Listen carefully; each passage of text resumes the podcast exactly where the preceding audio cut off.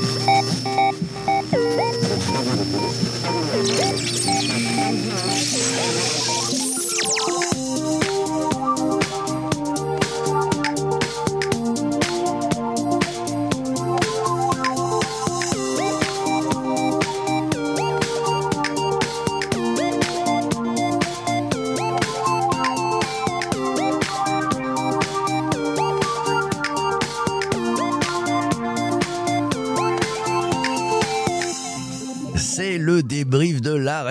la semaine du 2 au 5 janvier 2023. On alors nous enregistrons cet épisode, nous sommes le vendredi 6 janvier. On fait un petit peu un tour et puis euh, on va vous donner euh, un peu le retour, ce qu'on a compris, ce qu'on a retenu aussi pendant cet épisode avec les participants au direct. Ils sont avec nous, on veut même où nous enregistrons cet épisode. Et puis je suis pas venu tout seul aujourd'hui. Non, je suis accompagné de la talentueuse Laura Bokobza. Elle est à mes côtés. Bonjour Laura, comment ça va? Bonjour PPC, bonjour à tous Désolée de, de, cette petite frayeur matinale. Décidément, ce matin, c'est compliqué. voilà, il y a des matins comme ça. Bon, ça, c'est les, les, affreux de la technique. Mais bon, ça veut dire qu'on est en direct aussi. Ça veut dire qu'on est vivant et ça, c'est plutôt bien. Je suis ravi que tu sois à mes côtés euh, pour ce premier débrief de la rentrée. Euh, je vais vous donner un petit peu le programme, les différents épisodes, puisque vous qui écoutez ce podcast sur le digital pour tous, euh, vous n'avez peut-être pas entendu les autres épisodes. Alors, on a démarré lundi. non, vous, vous ne l'avez pas pu l'entendre il n'était pas disponible en podcast. C'était juste une conversation qu'on a pu faire avec celles et ceux qui sont présents. On reviendra là-dessus tout à l'heure. De premier épisode de l'année, donc il était plutôt pour le podcast Le Web 3 Café. Euh, on a eu le plaisir d'accueillir euh, à notre micro Caroline Fayet, euh, la CEO d'Opinion Act. Elle est aussi auteure d'un ouvrage qui est paru chez Duno qui s'appelle Web 3, la nouvelle guerre digitale. Comment reprendre le pouvoir aux géants du numérique. Un épisode passionnant. On reviendra là-dessus. Mercredi, mercredi, on a, on a, on a accueilli le, le patron, le cofondateur de Libon. Julien Odara, un garçon très talentueux. Euh, le sujet, c'était euh, pour le podcast MGMT Management Nouvelle Génération, entreprendre à 44 ans. On fait comment? Et même avant ou même après? Bref, ça se passe comment? Qu'est-ce qu'il faut faire? On a tout su. Euh, on reviendra là-dessus, bien sûr. Et puis, et puis hier, épisode, là, c'était pour le podcast Le Digital pour tous. Quoi de neuf au CBS 2023 avec un envoyé spécial très, très, très intéressant, un fou d'innovation, un passionné d'innovation. Bruno Guglielminetti, euh, le créateur de Mon Carnet, était présent à notre micro pour ce podcast euh, sur le digital pour tous. On revient sur la, semaine, euh, l'épisode de lundi, voilà. Et puis, ben Laura, tiens, qu'est-ce que tu as pensé de cet épisode de, de lundi un peu particulier? Alors, ah, j'ai beaucoup aimé ce concept que tu as, souhaité nous proposer pour le premier live de la rentrée, qui était vraiment une conversation à bâton rompu sur, sur ce qu'elle ce allait se passer, sur les six prochains mois et en particulier avec, ton partage de toutes tes réflexions, tes envies d'évolution. Donc la, grande annonce de, de, l'ouverture, de la réouverture de, Twitch, qui est quand même un, des changements sur ce live et, et que, je, que je soutiens parce que je trouve que c'est effectivement plus pratique, on est plus en direct. puis ça peut aussi nous, permettre d'aller chercher des gens qui sont pas forcément sur sur LinkedIn. Et le changement d'horaire, quand même aussi. Je retiens beaucoup le changement d'horaire parce que mine de rien, ces cinq minutes-là, moi qui avais tout calé, qui suis une des une des fidèles à 7h25 tous les matins, ben cinq minutes mine de rien dans la matinée, il faut faut que je réorganise. Je suis pas encore complètement prête pour être à 7h20 pile tous les matins, mais mais ça va rentrer. Bon, je t'avoue que moi non plus, je suis pas tout à fait prêt pour être cinq minutes avant. C'est ça le, les changements de routine. Oui. Alors il y, a eu des nouveautés. Tu, tu l'as noté. Euh, dorénavant, les enregistrements, euh, on les fait en simultané sur LinkedIn et sur Twitch. Voilà. Alors le, le why, hein, c'est euh, euh, bah, c'est-à-dire que ceux qui ont testé disent la qualité audio est bien meilleure sur Twitch. La latence euh, entre le, moment où on met un commentaire et le moment où on voit ces commentaires, bah, elle est très très inférieure à celle que l'on peut observer sur LinkedIn. Ce qui fait que les commentaires sont beaucoup plus synchrones avec le contenu. Et ça, je pense qu'on va voir pas mal de choses. Bref, on teste. Si ça vous dit aussi de, venir euh, sur Twitch le matin, euh, bah, c'est facile. Hein, l'adresse c'est twitch.tv slash bonjour PPC.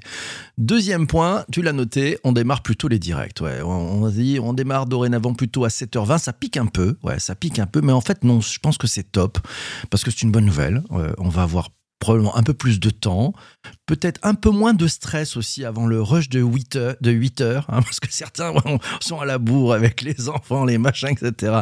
Donc on, va gagner un tout petit peu de temps, donc ça, va laisser un peu plus de liberté. Euh, euh, voilà. Et puis, et puis troisième point, et puis ça, c'est ça qui est magnifique avec la sérendipité. Euh, on a l'ami Charles qui nous a fait une excellente suggestion. Une excellente suggestion. Il nous a dit, euh, est-ce que vous pourriez aussi, est-ce que tu pourrais aussi demander aux invités de poser une question aux participants? Ouais, Un truc un peu fou. C'est-à-dire qu'en fait, on renverse la table. C'est-à-dire que d'habitude, c'est effectivement, c'est tous les participants qui sont là, posent des questions aux invités. Et là, tout d'un coup, Charles a une super idée en disant, hey, allez, on, on va juste demander à l'invité de poser une question aux participants Aussitôt dit, aussitôt validé, on a mis ça en place et hop, mardi, ça y est, c'était parti. Quand je vous disais qu'on était agile by design, hein, c'est ça. Qu'est-ce que tu en penses de cette idée de Charles, euh, Laura? Euh, moi, j'aime beaucoup euh, cette question de l'invité. Je trouve que ça, hum, ça crée beaucoup plus d'interaction. parce que c'est vrai que parfois, on a généralement quand même l'audience participe beaucoup, pose beaucoup de questions, mais, mais parfois on est, on est vraiment en train d'écouter parce que tu as des invités passionnants euh, et, moi je sais, en tout cas, je veux parler que pour moi, évidemment, je peux pas parler pour les autres auditeurs, mais, moi qui suis en live, parfois j'ai pas envie d'interrompre en fait, j'ai juste envie d'écouter. Et, cette question de l'invité, ça permet quand même de, bah, de se dire oui, je, j'apporte une pierre à l'édifice, mais c'est légitime.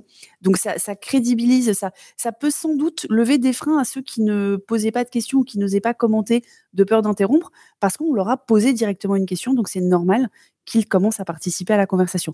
Donc euh, ça, ça peut enclencher euh, plus euh, plus de réactions. Donc, je trouve que c'est une excellente idée. Et puis, j'ai, on fera le débrief des, des, trois invités qui sont, qui sont venus, mais qui se sont prêtés à l'exercice. Et j'ai trouvé ça super intéressant allez, on va attaquer avec euh, l'épisode justement de mardi. Mardi, euh, à ces mêmes micros, euh, était présente Caroline Fayet, CEO de Opinion Act. Elle a ouvert, elle a un ouvrage qui est paru chez Duno qui s'appelle Web3, la nouvelle guerre digitale. Ça tombe bien, c'était le thème de, la journée, de, de cet épisode du podcast que vous retrouvez sur le Web3 Café. un truc intéressant, hein, on va, on va, on va peut-être aller, allez, on va peut-être voir la question qu'elle a posée. c'était assez récent aussi. Moi, je vais vous faire un petit peu le feedback puisque vous êtes présent. Euh, bah, les invités n'étaient pas prévenus. C'est-à-dire que cinq minutes avant, je leur dis bon, c'est quoi la question que tu voudrais poser aux participants? Alors forcément, le premier truc qui se pose tous, tous les trois, euh, qui sont tes participants? Ah, Un vrai sujet. Et là, c'est très compliqué à expliquer. Alors, j'essaie de résumer en disant ce sont des hommes et des femmes euh, qui ont plutôt pas mal d'expérience, qui sont plutôt très curieux euh, de toutes les nouvelles technologies, de toutes les nouvelles avancées, de toutes les de ce qui peut se faire hein, d'un point de vue euh, euh, technologique, managérial et aussi nouvelles innovations. Et puis ils ont une caractéristique, ceux qui viennent le matin, eh ben, c'est qu'ils se lèvent tôt.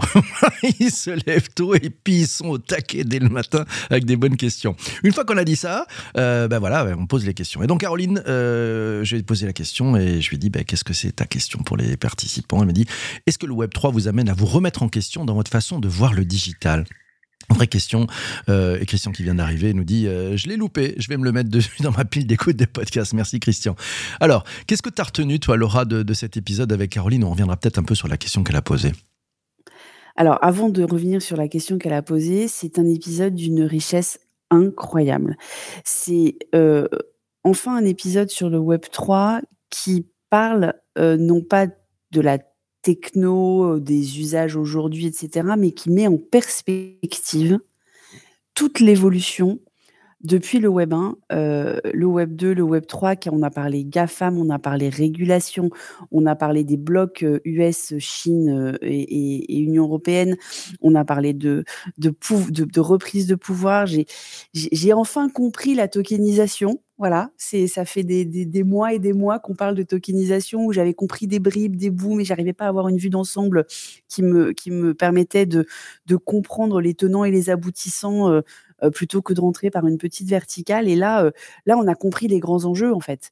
Et, et, j'ai envie de, de, citer une pépite. Alors, il y a des pépites qui ont été notées par par l'audience et en particulier Anne, que, je pourrais citer plus tard. Mais moi, j'ai noté une pépite. le Web 3, c'est la lumière au bout du tunnel. Et j'ai trouvé ça absolument, ce résumé absolument éclairant. et, c'est voilà, et, la façon dont elle, dont elle met en perspective en fait, le, pouvoir des GAFAM actuels, euh, les réglementations européennes, donc RGPD, DSA, DMA, euh, et la façon dont les, internautes peuvent reprendre le pouvoir grâce aux technologies du Web 3 en s'organisant différemment. Euh, j'ai trouvé ça génial et tout ça avec en plus beaucoup de réalisme et de pragmatisme sur le fait que bah, les marques et les annonceurs sont encore en train de financer le Web 2 quand même. Je rejoins, tout à fait ton point. Euh, c'était d'une clarté extraordinaire. Je ne peux que vous encourager à aller écouter cet épisode si vous voulez vraiment bien comprendre le Web 3, ses enjeux, ce qui s'y passe, avec euh, expliqué de façon extrêmement simple sans jargon, sans jargon, bravo, parce que l'exercice n'est jamais facile, hein, quand même, quand on, quand on connaît le truc, on va tout de suite avec des gros mots, etc. Non, là, c'est clair, c'est très compréhensible, on voit bien l'évolution du Web 1, du Web 2, du Web 3, euh, on comprend bien les enjeux, et elle a soulevé pas mal d'enjeux, notamment les enjeux de souveraineté qui se cachent derrière, hein, c'est-à-dire, et puis cette, cette nouvelle donne qui, qui, change en fait le modèle aussi pour euh, nos GAFAM, euh, et qui les amène peut-être à devoir bah, reconsidérer la façon dont, dont ils avancent.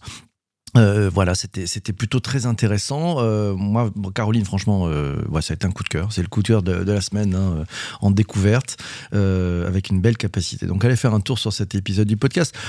tu as noté quelque chose d'autre ou tu veux qu'on aille sur la, question qu'a posée Caroline? Avant qu'on aille sur la question, je voulais noter quand même les, juste détailler cette histoire des, lois européennes. En fait, elle a parlé des trois grands enjeux du Web 3 qui sont la protection des données, la transparence et la redistribution et le partage. Et, euh, elle a mis en parallèle en fait les trois lois, euh, donc RGPD, DSA euh, qui est sur la transparence et DMA qui est. et j'ai trouvé ça en fait sur les données en particulier, sur le fait que le Web 3 la grande révolution du Web 3 dans la relation des utilisateurs, enfin on parlait beaucoup, on, on devient propriétaire du web, etc. Mais c'est pas seulement qu'on devient propriétaire du web, c'est qu'on a le pouvoir sur nos données. Et le vrai, la, le vrai pavé dans la mare des GAFAM, en fait, c'est ça. C'est la propriété des données, puisque aujourd'hui, euh, c'est bien sur nos données qu'ils se font de l'argent. Donc, euh, donc c'est ce point-là, si tu veux, pour moi, ça a été mais, euh, une ouverture.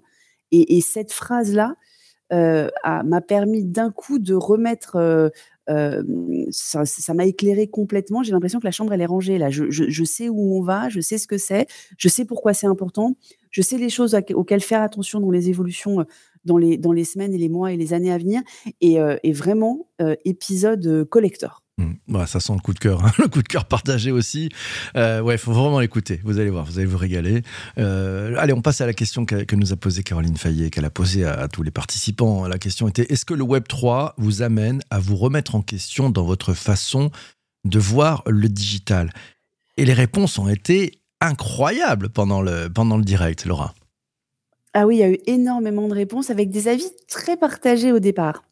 Avec des avis très partagés et euh, c'est là que j'ai trouvé que ce phénomène de la question de l'invité et encore merci à Charles de cette excellente idée, euh, c'est qu'en fait elle a rebondi sur les réponses et au fur et à mesure, on a vu certaines personnes qui étaient à certains extrêmes, euh, se rapprocher en fait. Elle a convaincu et, et c'était, c'est surtout ça. Enfin, je laisserai les auditeurs aller, aller écouter les différentes réponses et, et la façon dont Caroline répondu aux réponses pour finalement continuer dans son effort de pédagogie, continuer d'inclure, parce qu'on a aussi beaucoup parlé de, fractures, de fractures sociales et numériques autour du Web 3.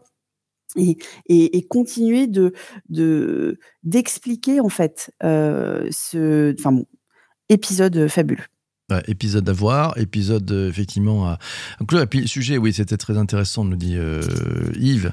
Euh, sujet très intéressant, la protection des données. C'est vrai qu'il y a des sujets sur la, sur la, sur la data. Et puis, ce qui, s'est passé, et là, moi, je prends un peu mon recul, on, a amené une, une, nouvelle relation, en fait, dans la, dans la construction, dans l'enregistrement, grâce à ça. C'est-à-dire qu'effectivement, tu, tu, le disais, il y a eu des échanges et des machins, et en fait, on était vraiment en grande conversation. J'ai trouvé, je me suis tiens, ça, ça ouvre quelque chose. On peut peut-être aller encore un peu plus loin dans, euh, dans nos podcasts, dans nos, dans nos interactions du, du matin. Et, comme le dit Christian, c'est un excellent Roti, ouais, Return on Time Invested, Return on Time Invested. Merci beaucoup, Christian. Laura, je te propose, sans plus attendre, qu'on passe peut-être euh, bah, à l'épisode de, mercredi. Mercredi, euh, au micro, Julien Odara, CEO et fondateur de Libon. Le sujet, c'était pour le podcast MGMT Management Nouvelle Génération. Entreprendre à 44 ans, on fait comment? Euh, Toi aussi, ça t'est arrivé, t'es tombé dans la marmite, je crois. Hein. voilà. Oui, alors pas de la même façon que Julien, mais pour, euh, pour revenir sur l'épisode, j'ai trouvé ça hyper intéressant parce qu'il était pas du tout langue de bois. Il était pas du tout dans le, euh, patron de start-up, euh, je suis le plus beau, je suis le plus fort etc. Il était, dans une, dans une sincérité, il a parlé de ses erreurs, il a parlé de son cheminement, il a parlé de ses angoisses, parce qu'effectivement, effectivement quand on a déjà un crédit immobilier, des enfants, un conjoint qui, peut se poser des questions sur tout ça. Enfin, j'ai trouvé cet épisode d'une sincérité incroyable. ça a dû lever aussi des freins dans la tête de pas mal de gens qui se disent mais a c'est pas des gens comme moi qui, mmh, qui, qui, entreprennent. Et il a donné deux, trois tips que j'ai trouvé très intéressants et en particulier pour les salariés des grands groupes, puisque pour allez écouter l'épisode, mais l'histoire de Libon, c'est une, une pépite d'un grand groupe que, que, le groupe voulait arrêter. Et Orange, pour, pour ne pas le citer, j'étais chez Orange avec Julien à l'époque. Donc, et, et, Julien a décidé, de, avec une partie de l'équipe, de ne pas laisser mourir ce groupe et a donc proposé de, de, de sortir, de spin-offer Libon, de sortir Libon. Euh, du groupe pour continuer à faire vivre cette, euh, cette marque et ce service et ce produit. Et hum, donc, c'était un intrapreneur euh, qui, est devenu, qui est devenu entrepreneur. Et on peut imaginer, quand on a la sécurité d'un grand groupe, la, prise de risque hein, que, ça peut, que ça peut engendrer. et, et, il a donné, je trouve, des tips de dingue sur. Ben, il a dit qu'il n'aurait pas levé, par exemple. Euh, mmh. s'il devait faire les choses différemment. J'ai adoré ta question d'ailleurs. Hein. Je trouve que c'était une excellente question de lui dire maintenant avec le recul, qu'est-ce que tu qu'est-ce que tu ferais différemment? Et surtout, il a dit, euh, il a donné un conseil à tous les salariés de grands groupes qui est euh, il y a des pépites partout. si vous avez envie d'entreprendre mais que vous voulez pas forcément partir from scratch, que vous voulez pas forcément, vous n'avez pas forcément l'idée du siècle vous comme ça tout de suite, allez dénicher dans vos grands groupes la petite pépite qui est peut-être sous sous-accompagnée, sous-évaluée et, et, aller négocier pour, pour vous en occuper d'abord à l'interne et pourquoi pas derrière, derrière le sortir. Et je pense que c'est un chemin qui n'est pas assez discuté, ce chemin de l'intrapreneuriat vers le spin-off. c'est un chemin dont on parle très peu et, et on l'a vu avec Julien qui peut pourtant faire des belles réussites et puis, alors moi, c'était marrant parce que j'ai fait une connexion entre euh, ce que nous a dit Julien et, la fameuse phrase que tu as notée qui venait de chez Caroline, la lumière au bout du tunnel. Et je me suis dit, Julien est en train sûrement de mettre de la lumière au bout du tunnel pour un sacré nombre d'intrapreneurs qui se disent, tiens, allez, si j'entreprenais. Très, très joli aussi témoignage euh, de, de, la, de la part de, de Julien, euh, tu l'a dit avec beaucoup de sincérité, beaucoup de vécu, très humble. Moi, j'aime beaucoup, j'ai bien aimé parce que franchement, euh, très humble aussi sur le sujet. Euh, réponse cash, question, enfin question cash, réponse cash, et, etc. Euh, j'ai adoré aussi la question qu'il a posée parce que lui aussi, lui aussi, à cinq minutes avant le live, je lui dis quelle est la question que tu aimerais poser aux, participants? Donc c'était compliqué. Il m'a dit, eh ben écoute, j'ai envie de leur poser une seule question. Est-ce que vous avez envie d'être entrepreneur? Et si oui, qu'est-ce qui vous retient? Et ça, vraiment passionnant. Voilà, euh, donc c'est super. Alors ça, c'est Christian qui nous dit en direct. Euh, puis je me permettre de préciser que Julien était déjà très intrapreneur avant d'entreprendre? Oui, ben il faut le préciser. tu as raison, ben, parce que je pense que ça se ça se sent quand on est intrapreneur. C'est plus facile de passer entrepreneur. Voilà. Alors, qu'est-ce que tu as pensé toi de cette question et qu'est-ce que tu as retenu des, différentes réponses des, des participants, Laura? Alors moi, j'ai trouvé que c'était une question intéressante et moi, j'ai répondu non parce que moi, je me moi, je suis solopreneur, ce qui est pas du tout la même chose qu'un entrepreneur, hein, qui va, euh, monter, euh, vraiment un business, avoir des salariés, créer un produit ou un service, euh, etc. moi, je suis freelance, ça n'a rien à voir et et et moi, pas envie d'être entrepreneur et et je trouve que ce qui était intéressant dans sa question, c'est d'abord, il part pas du principe que tout le monde veut l'être. Et ce qui est aussi assez rafraîchissant, enfin ça rejoint tout ce que tu dis sur son humilité, c'est assez rafraîchissant parce que tout le monde n'a pas envie d'entreprendre. Et heureusement, parce que s'il y avait que des entrepreneurs et plus de collaborateurs, ben on pourrait pas tous entreprendre. Enfin, il, faut de tout pour faire un monde. et ensuite, j'ai trouvé ce que j'ai trouvé intéressant, c'est que pour ceux qui, ont cette aspiration-là, qui est tout aussi noble que de ne pas, de ne pas l'avoir, hein, je ne mets pas du tout les deux en, en opposition, c'est vraiment le côté passage à l'acte.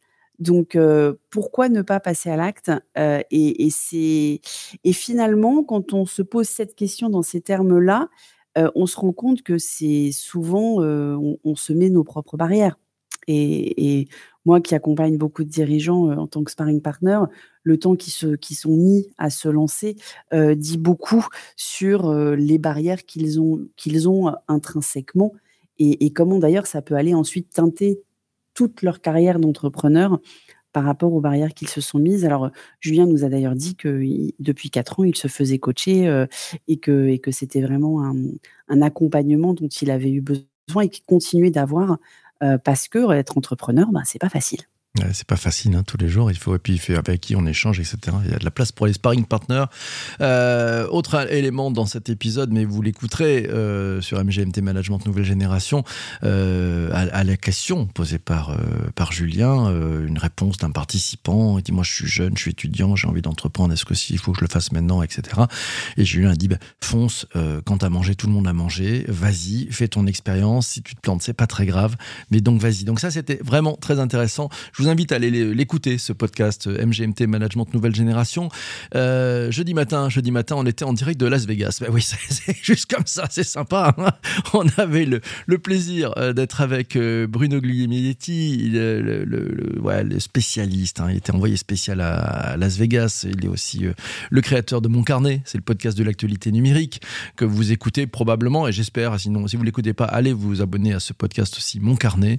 vous entendrez la voix charmante et puis les, bonnes, les bonnes réflexions de, Bruno euh, sur ce qui se passe en termes d'innovation. Il était en direct du CES de Las Vegas, euh, bah oui, pour cette édition 2023 qui a démarré quand au moment où on l'enregistrait. Il a eu la chance d'être dans les coulisses de cette, euh, de cette avant, avant l'ouverture officielle, puisqu'il fait partie des, journalistes invités. Et, donc, il nous a donné quelques, quelques bonnes choses à retenir. Laura, qu'est-ce qui t'a marqué dans cet épisode?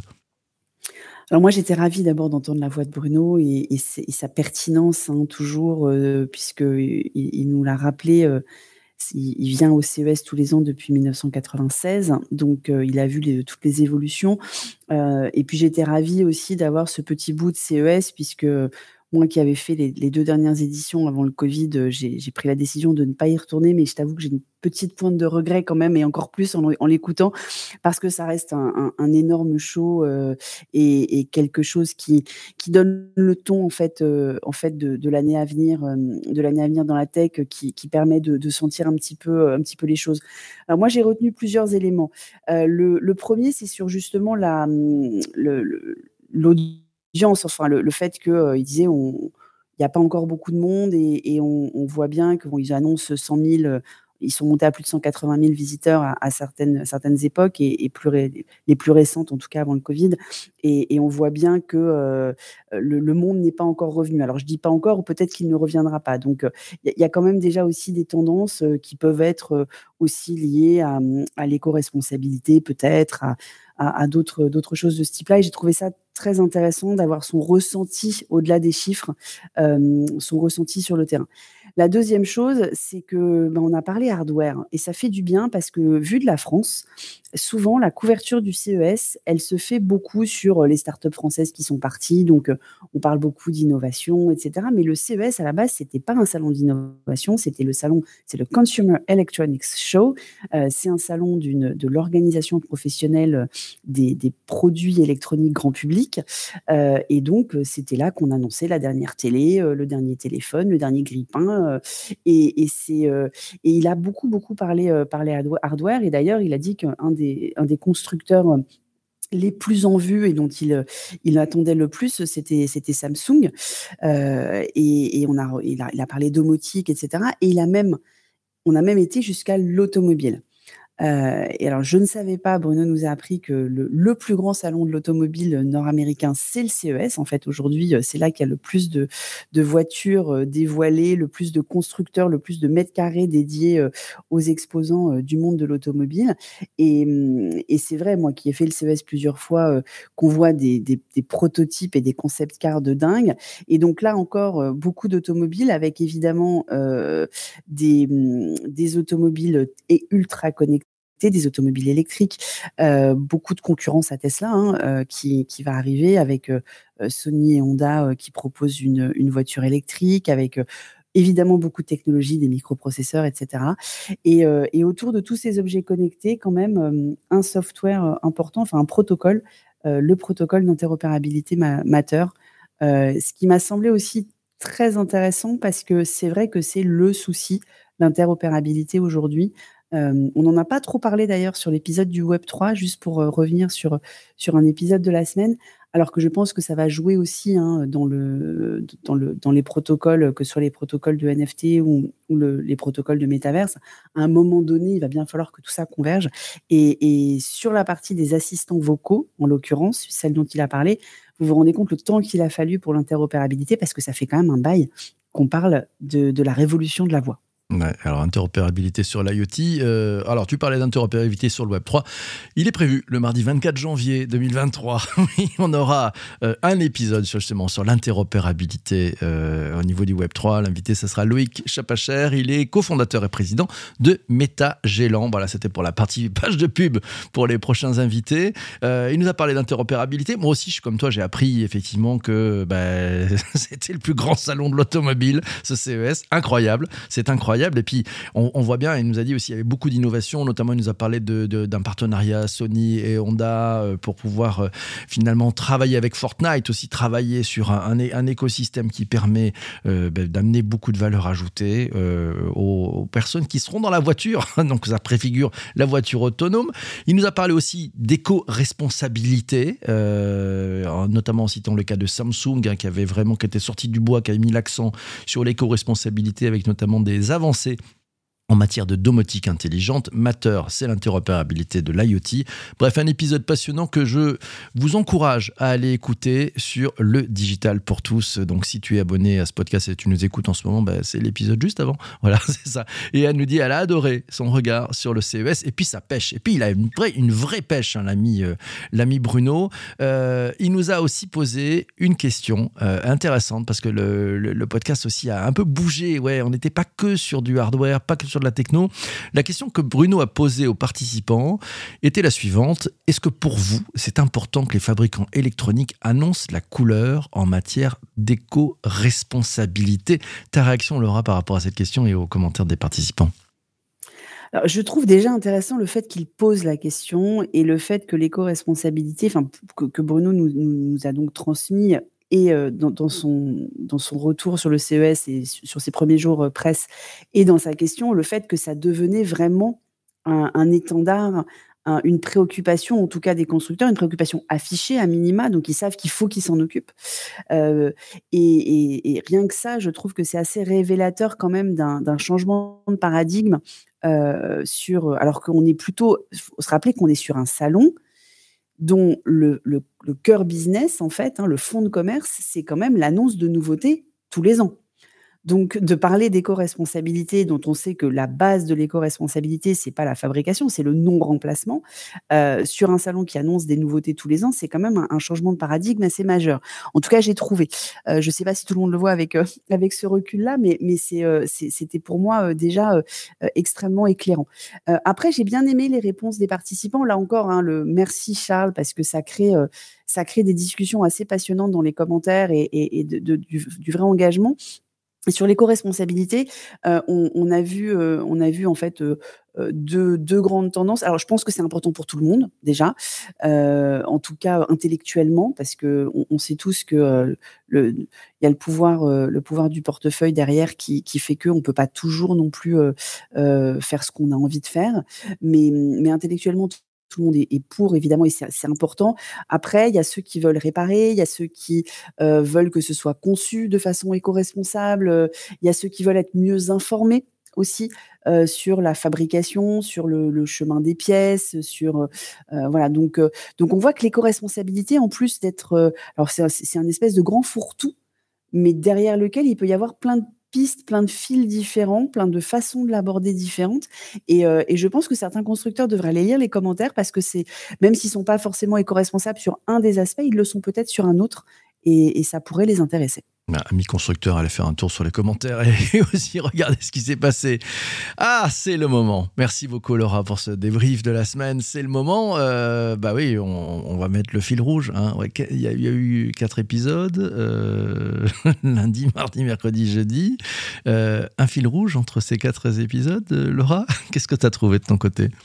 Écoute, moi, j'ai trouvé que alors j'ai hésité avec la lumière au bout du tunnel, hein, quand même, que j'ai trouvé, euh, intéressant, euh, mais mais qui s'appliquait un petit peu moins, euh, je trouve, au CES, même s'il s'appliquait bien à la fois au Web3 et à, mmh, et et à MGMT avec Julien. non, moi, pour moi, c'est le c'est le le grand chambardement, quoi c'est le grand chambardement, c'est c'est tu, tu, nous changes tout, enfin tu nous changes pas tout, ça reste des incrémentales, mais tu nous changes des choses dans le dans le podcast et tu et tu nous déstabilises avec cette question de l'invité. on, on, reste pas tranquille au fond de notre canapé ou de notre voiture ou de notre métro pour pour écouter. On est on devient acteur complètement. c'est le grand chambardement du Web 3 évidemment. c'est le grand chambardement de, de la prise de risque de l'entrepreneuriat et euh, et c'est le grand chambardement dans, euh, dans une institution, parce que le CES, euh, faut pas se tromper, hein, c'est une institution qui existe, une vénérable institution qui existe depuis très longtemps, qui, qui doit complètement se réinventer entre deux ans de Covid, du, de l'éco-responsabilité partout. des, attentes de visiteurs et d'exposants complètement différentes et, et, voilà. Donc moi j'ai trouvé ça. D'accord, bravo, super. Il y, a, quelques fils rouges qui sont en train d'arriver dans la, dans la room, on va participer.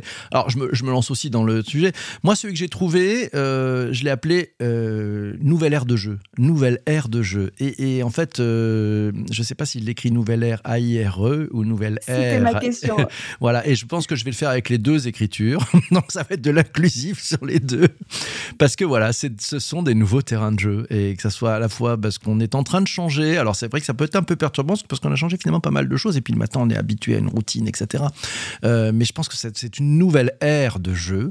Euh, voilà, le Web 3, forcément, nouvelle guerre digitale, c'est une nouvelle ère de jeu aussi où on peut tout changer. Le fait d'entreprendre euh, à un âge plutôt avancé, là où on dit ben, on est un peu senior, c'est aussi une sacrée nouvelle ère de jeu. Et puis ce que nous a donné aussi Bruno au CES, ce qui est en train de se passer, ces constructeurs de hard qui se mettent à faire de l'éco-responsabilité ce qui est en train de changer dans le, phénomène, de façon très phénoménale hein, dans le monde de l'automobile. C'est une nouvelle ère de jeu, un nouveau terrain de jeu aussi.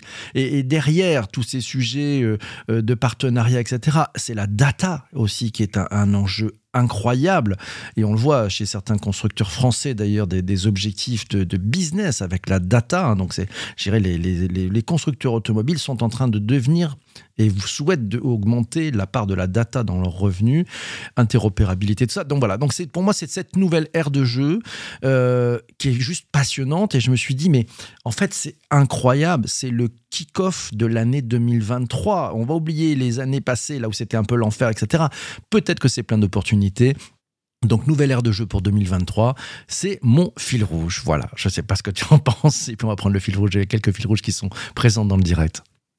Ouais, c'est un, c'est un très joli fil rouge et j'aime beaucoup la, double, la double orthographe. C'est génial, merci beaucoup. Alors, justement, fil rouge, fil rouge dans la, dans la room. Euh, voilà, c'est Alice qui a trouvé comme fil rouge le futur des possibles. Voilà, c'est ça, c'est son fil rouge à, Alice. Merci beaucoup. Charles, fil rouge de la semaine. Un monde physique en mouvement, poussé par l'innovation. Voilà, c'est bah, pas mal un monde physique en mouvement, c'est vrai. J'aime bien, j'aime bien ce, fil rouge. Et, Anne, de son côté, nous dit bah, 2003, place au QDI, ouais, la question des invités au digital sans complexe. Ouais, le digital sans complexe. Go, go, go. Merci beaucoup, Anne aussi, pour ces encouragements. Je vous donne, parce qu'il est 8 heures, monseigneur, alors on nous enregistre ça et je sais que vous êtes à la bourre, le programme de la semaine prochaine à venir. On se retrouve lundi matin avec Marie-Laure Hubert-Nasser. Elle est CEO et fondatrice de YouOne. C'est la plateforme de formation inspirante qui propose des contenus, un parcours de formation personnalisé adapté aux, aux femmes, notamment. Voilà, le thème, le partage d'expérience, levier de l'égalité hommes et femmes. Vous allez voir, c'est très, c'est vraiment passionnant. Venez pendant le direct sur LinkedIn, sur Twitch, venez participer. Et puis sinon, vous l'écouterez sur MGMT Management Nouvelle Génération. Mardi matin, mardi 10 janvier, j'aurai le plaisir d'accueillir à ce même micro Emmanuel Vivier, le cofondateur du Web Institute. On va parler des tendances digitales 2023 à saisir pour votre business mercredi 11 euh, janvier, 7h20 en direct pour ceux et ceux qui sont présents sur LinkedIn et sur Twitch. On va parler des innovations Web 3 du CES. Et oui, avec euh, une petite semaine de recul sur tout ce qui s'est passé. On a un envoyé spécial, très spécial là-bas. Il s'appelle Arnaud Leroux. Il est chroniqueur chez Tech RH, l'émission qui est sur BFM Business. Il viendra nous donner un peu de recul sur ce qu'il a vu sur les innovations Web 3 du CES. Et puis ça, c'est pour le podcast Le Web 3 Café. Et puis euh, jeudi, jeudi, bah, ça va être très intéressant. On va parler blockchain et développement durable. Et oui, est-ce que c'est compatible ou pas? On le verra avec euh, Jacques-André Finesse-Lumberger. Il est directeur des opérations de Blockchain for Good, une association qui est pour objectif principal de contribuer à la recherche en matière d'innovation numérique responsable. Pas mal. La journée euh, démarre bien avec ce débrief plein de perspectives. Merci beaucoup à Charles aussi. Euh, voilà, puis on se retrouvera vendredi avec vous toutes et vous tous qui êtes présents pendant le direct, qui avez noté des choses pendant la semaine et au même micro euh, il y aura Alice Desjardins qui sera avec nous euh, pour faire ce débrief de cette jolie, jolie semaine. Laura, je te dis, je te souhaite une belle journée, un bon week-end aussi. Merci à toi d'être passé ce matin, c'était cool. Merci à toi, bonne journée, bon week-end à toutes et tous. Merci à vous tous d'avoir été présents. On se retrouve lundi matin euh, dans la newsletter demain matin, bonjourppc.substack.com. Voilà, si vous voulez suivre un peu le programme, avoir les liens, etc. Et puis sinon, bah, je vous dis une belle chose, de surtout, surtout, surtout, surtout, ne lâchez rien. Ciao, ciao, ciao.